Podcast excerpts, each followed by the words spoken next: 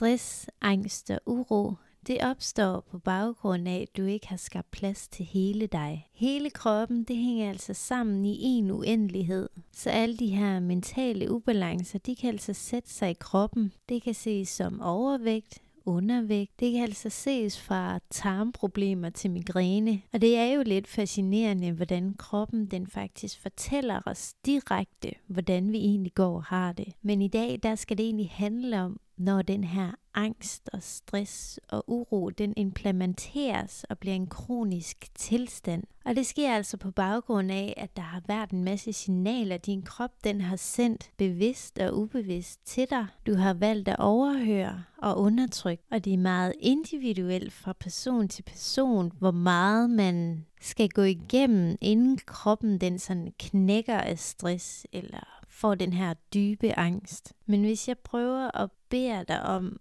at prøve at se på de her tendenser, du måske har af mønstre, der går igen og igen. Jeg havde det rigtig meget med de her relationer, hvor jeg følte, at jeg havde rigtig mange relationer, men jeg trives simpelthen ikke i dem. Og den her forkerthedsfølelse, den voksede altså. Og udover det, så kan det jo også godt være det her studie, jeg også var inde på, der bare overhovedet ikke stemte overens med mig, og jeg blev mødt med forkerthed fra de lærere, der skulle have guidet mig i en rigtig retning. Så jeg blev altså ikke mødt med den her forståelse så jeg begyndte også selv at have de her symptomer på stress, angst og uro. Og det her, det er selvfølgelig bare en lille brøkdel af, hvad jeg fortæller. Men det, jeg gerne vil ind på her, det var, at jeg valgte at undertrykke mine følelser og mine tanker om mig selv og hvor jeg var placeret henne på daværende tidspunkt. Og dengang der forstod jeg faktisk heller ikke helt, hvad begrebet sensitiv egentlig var, fordi jeg har altid følt mig vild og social og altid været med.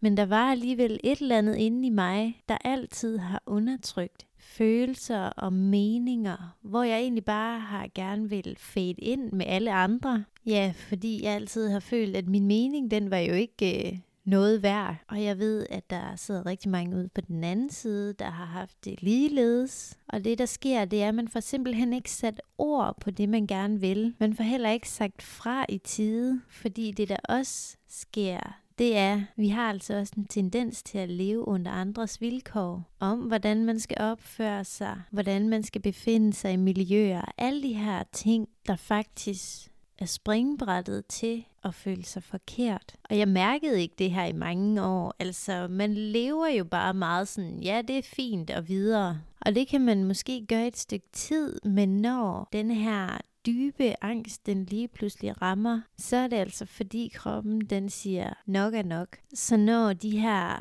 tilstande, de har den her oplusning, der føles så forstærket, så er det fordi, at vi overhører og undertrykker vores egne behov. Altså de givende behov, dem der skaber værdi for os. Rigtig mange, der lever under de her vilkår, de begynder faktisk at dyrke de her stressfaktorer og angsttilstande ubevidst ved at blive i miljøer, forhold, på arbejdspladser, der ikke stemmer overens med vores grundværdier. Og når vi begynder at undertrykke de her grundværdier, så kan der kun skabes tilstanden som uro og angst og stress. Fordi de her grundværdier, de er jo med til at skabe dine grænser, altså den her grænsesætning af, hvordan man vil arbejde, hvordan man gerne vil have sin partner skal være i forhold, hvordan de her venskaber, de skal være ligeværdige. Den her naturlige balance med livet, når den udebliver, så er der ting, vi har valgt at overhøre. Fordi i dag, der har vi rigtig meget fokus på de ydre omgivelser, og det handler altså mere om, hvordan andre har det, end hvordan man selv har det. Og det ender tit og ofte ud i den her offerbødelrolle. Vi kommer til at dyrke i stedet for at have den her ligeværdighed med de ting, vi gerne vil ud og vise og udfolde i verden.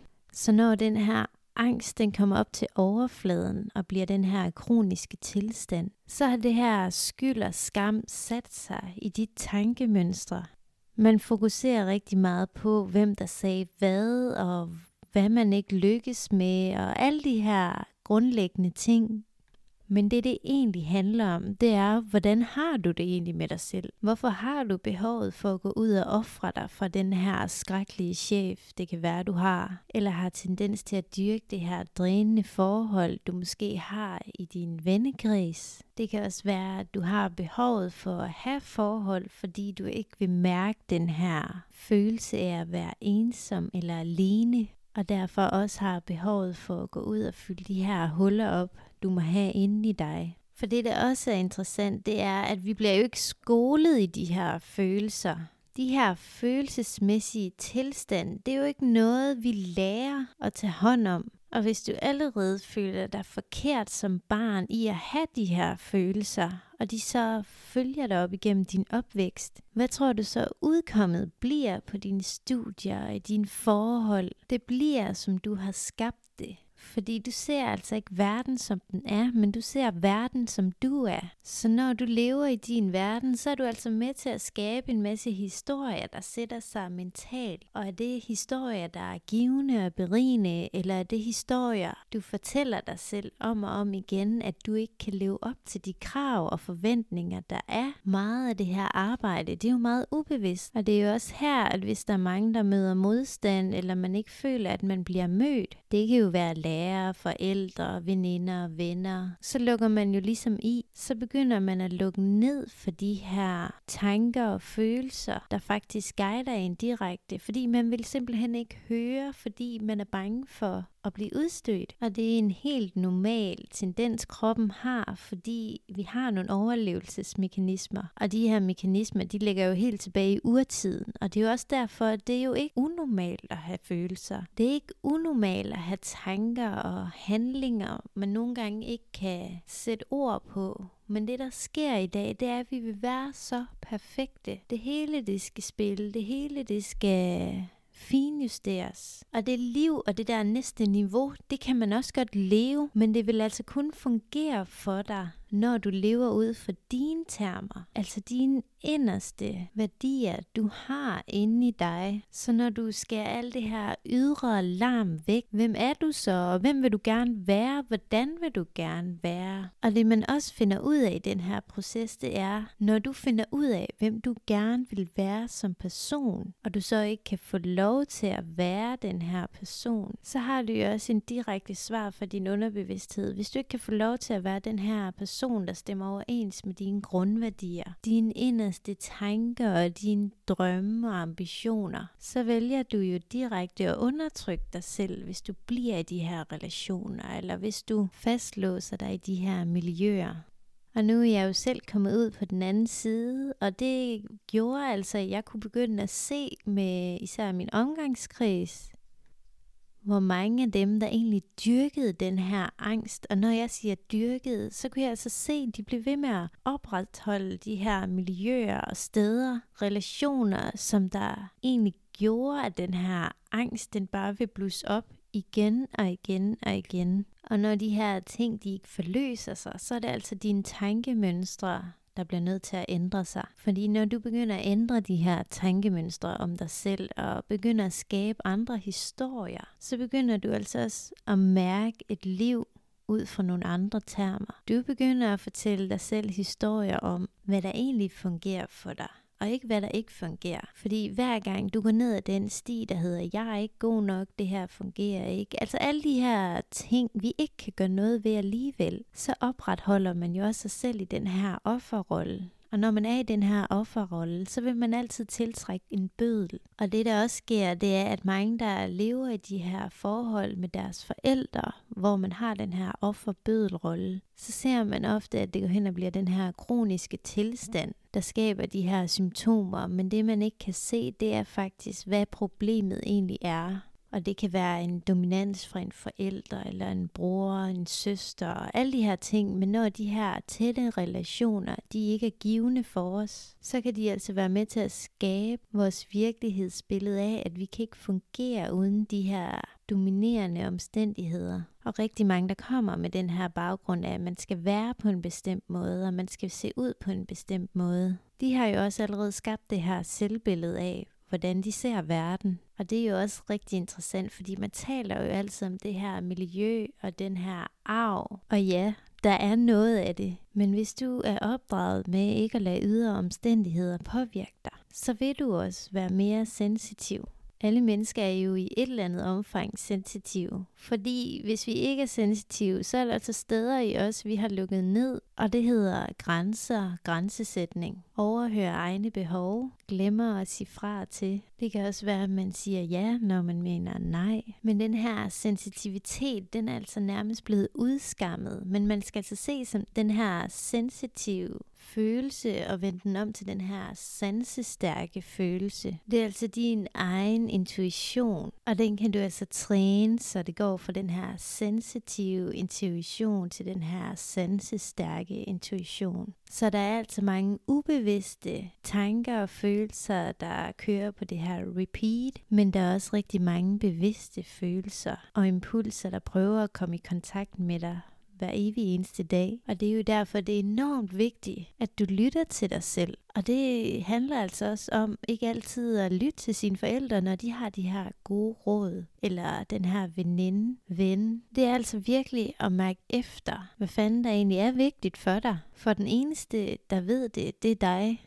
og vi har også en masse læringer, vi skal igennem. Og det vi ofte forbinder med de her læringer, det er fejl. Altså fejlen kom, da jeg tilgivet ham for det her, eller da jeg tilgivet hende for det her. Så kan det være, at man føler den her opløsning af sine følelser, der bliver til den her indgroede fred. Og det kan jo være, at det sætter sig som en skyld og skam. Og det er den her skyld og skam, der gør, at vi får de her kroniske tilstande. Så hvis du vil arbejde dig hen mod den her harmoni og balance, den her lykkefølelse, du inderst inde brænder for at føle i din hverdag, så bliver du altså nødt til at omskrive de her historier, du fortæller dig selv om og om igen. Du bliver nødt til at arbejde direkte med den her skyld og skam, og de her situationer og oplevelser, du må have fastgroet inde i dit system, de skal altså slippes, fordi ellers så opretholder du kun dig selv i den her rolle, du har givet dig. Og det vil altså kun føre dig smerte,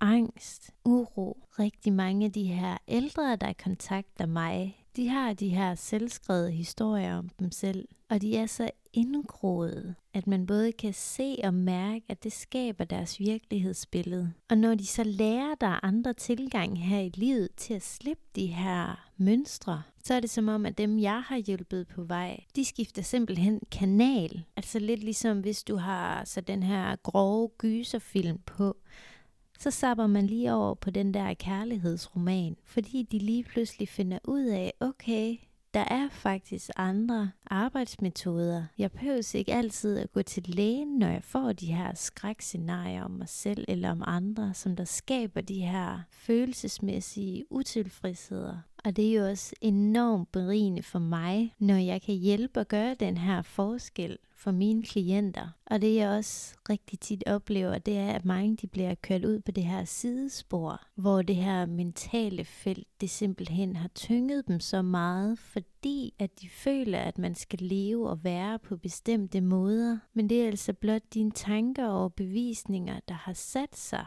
og blevet den her implementerede vane. For det du egentlig bare har brug for at høre nogle gange, det er, at du er lige der, hvor du skal være. Du er elsket, du er set og du er hørt. Du er ved at skabe tillid til dig selv, og du har skabt tillid til andre, fordi du er et smukt og begavet menneske, og vi alle sammen, vi er unikke på hver vores måder. Og når vi begynder at finde ud af det, så vil du altså også tiltrække og løbe ind i mennesker, der har det samme syn på livet, som du selv har. Men for at de her ting, de kan indtræffe, så bliver vi altså nødt til at sige farvel til det gamle, så vi kan skabe plads til det nye. Jeg håber, jeg fik skabt klarhed for dig i dette afsnit. Du lyttede til Anna, indehaver af Holistisk Body Care Inspiration. Vil du gerne skabe et bedre og stærkere selvværd samt selvtillid, så handler det altså om, at du skal skabe plads til hele dig, og det gør du altså ved at arbejde med de her vaner, mønstre og bevisninger, du måtte have om dig selv. Ønsker du vejen til at implementere nye vaner og skabe kontant forbedrende resultater,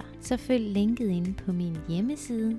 Husk, det eneste, der står imellem dig og dine drømme, det er dine tankemønstre på gensyn.